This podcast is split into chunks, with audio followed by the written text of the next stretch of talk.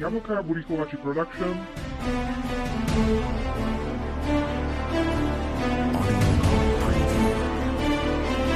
Glycerol som nenašla, ale toto tomu hádam nič nespraví.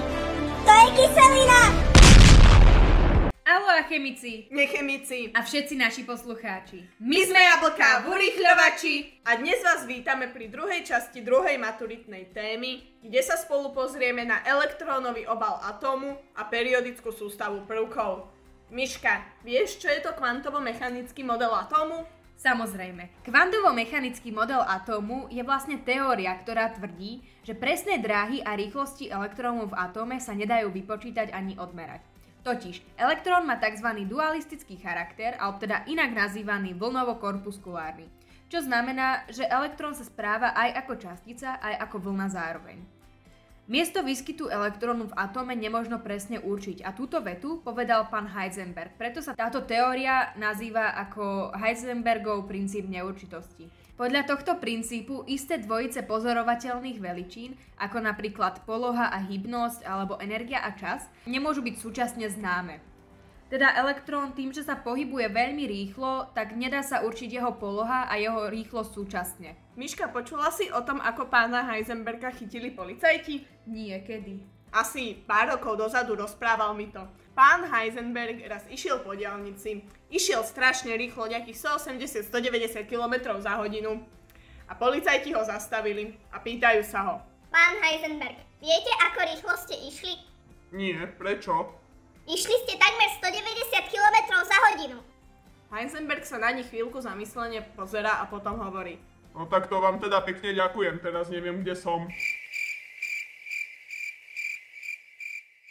Mali by sme si povedať, čo je orbitál. Orbitál je vlastne priestor najpravdepodobnejšieho výskytu elektrónu v atóme.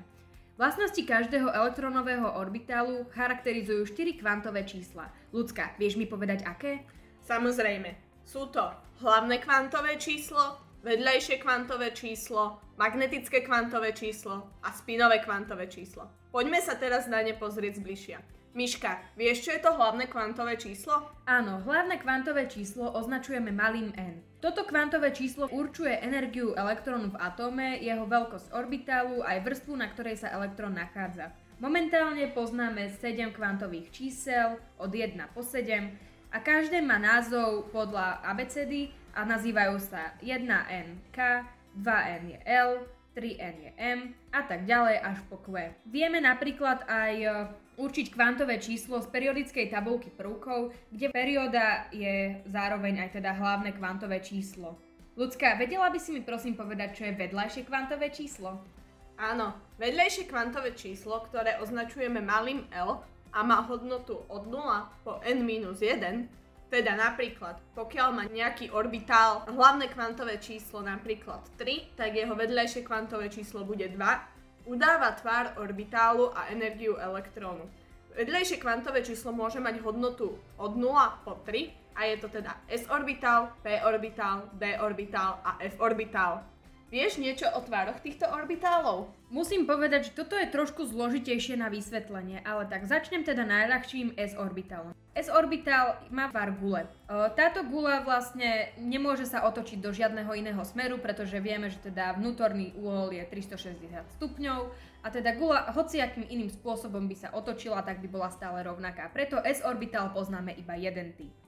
Čo sa týka p-orbitálu, p-orbitál vyzerá ako taká osmička e, a môže nadobúdať tri rôzne polohy. E, D-orbitál to je ako keby ste si dali osmičku a ešte krížom cez ňu takú osmičku. V podstate dostanete z toho taký štvorlístok. Tento v úvodzovkách štvorlístok, tento v úvodzovkách štvorlístok dokáže nadobúdať 5 rôznych polôch, preto poznáme 5 druhov D-orbitálu. No a F-orbitál, ten je trošku ťažší na vysvetlenie, ja by som povedala, že vyzerá ako taká kvetinka možno. A vlastne tento F-orbitál je veľmi komplikovaný a bola by som rada, keby ste si ho pozreli, ako vyzerá, pretože tento orbitál dokáže nadobúdať až 7 rôznych polôch. Poznáme až 7 rôznych typov F-orbitálu. Ľudská, ďalej máme magnetické kvantové číslo. Vedela by si mi prosím povedať, čo to vlastne je?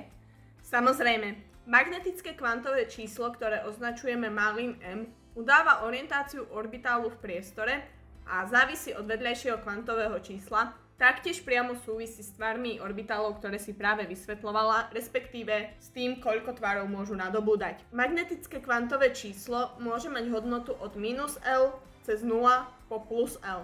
Čo znamená, že pokiaľ máme napríklad P orbitál, ktorého vedľajšie kvantové číslo je 1, tak jeho magnetické kvantové číslo bude minus 1, 0 a 1, teda 3 polohy v priestore. Posledné je spinové kvantové číslo. Vieš prosím ťa, čo to je? Spinové kvantové číslo označujeme ako S. Môže sa označovať ako S rovná sa plus minus 1 polovica. Toto vlastne súvisí s rotáciou elektrónu v elektromagnetickom poli.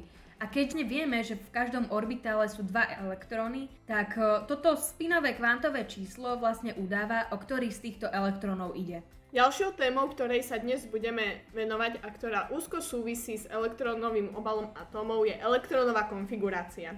Je to vlastne obsadzovanie jednotlivých stavov elektrónmi a riadi sa tromi pravidlami. Miška, vieš, aké to sú? Áno, je to výstavbový princíp, Pauliho princíp a Hundovo pravidlo. Výstavbový princíp je vlastne princíp, kde sa elektróny obsadzujú jednotlivé hladiny podľa ich stúpajúcej energie. Čo vlastne znamená, že my poznáme nejaký určitý rad, ktorý teda treba vedieť na spameť, je to konkrétne 1S2, 2S2, 2P6, 3S2, 3P6 a tak ďalej a tak ďalej. Existuje na to taká tabulka, určite sa ju treba naučiť aspoň tak po 5S2. Ďalším pravidlom je tzv. Pauliho princíp. Ten hovorí, že v atóme s viac ako dva elektrónmi sa nemôžu tieto dva elektróny nachádzať v rovnakom stave charakterizovanom tromi kvantovými číslami. Čo vlastne znamená, že každé dva elektróny v jednom orbitále musia mať rozdielne spinové číslo. Ako posledné máme Hundovo pravidlo. Hundovo pravidlo vlastne hovorí, že stavy, alebo teda orbitály s rovnakou energiou sa obsadzujú najprv po jednom elektróne. Čo znamená, že vlastne keď máme napríklad, že P5, tak do toho políčka teda poznáme, že pre P orbitál sú to teda tri také štvorčeky, tak najprv obsadzujeme postupne najprv 3 šipočky do každého políčka a potom doplňame tak, aby ich bolo 5. Nemôžu sa nikdy obsadiť o, naraz. Na ďalšiu vec by sme sa pozreli na periodický zákon a periodický systém prvkov. Definícia periodického zákona, ako ju povedal pán Dimitri Ivanovič Mendelejev, znie zhruba takto. Vlastnosti chemických prvkov a ich zlúčenín sa periodicky menia v závislosti od ich vzrastajúcej hmotnosti. Neskôr sa táto definícia upravila na miesto vzrastajúcej hmotnosti ako na vzrastajúce protónové číslo. Ľudská, vedela by si mi prosím povedať, čo to je ten periodický systém prvkov? Samozrejme. Periodický systém prvkov je grafické znázornenie periodického zákona, ktoré zobrazuje pravidelne vyskytujúce sa vlastnosti prvkov v závislosti od stúpajúceho protónového čísla, teda podľa zákona, ktorý vyslovil pán Mendelejev. Poznáme krátku, polodlhú a dlhú formu. V tomto periodickom systéme prvkov, alebo ako to my lajci poznáme periodickej tabuľke prvkov, sú prvky usporiadané do 7 vodorovných radov, alebo periód, ktoré označujeme arabskými číslicami 1 až 7. Číslo periódy udáva číslo poslednej vrstvy, ktorej sa nachádzajú elektróny, teda hlavné kvantové číslo. A 18 výslých stĺpcov alebo skupín ktoré označujeme arabskými číslicami od 1 po 18 a delia sa na dve hlavné podskupiny, ktoré označujeme prvú až 8 A podskupinu a prvú až 8 B podskupinu. Táto udáva počet elektrónov vo valenčnej vrstve.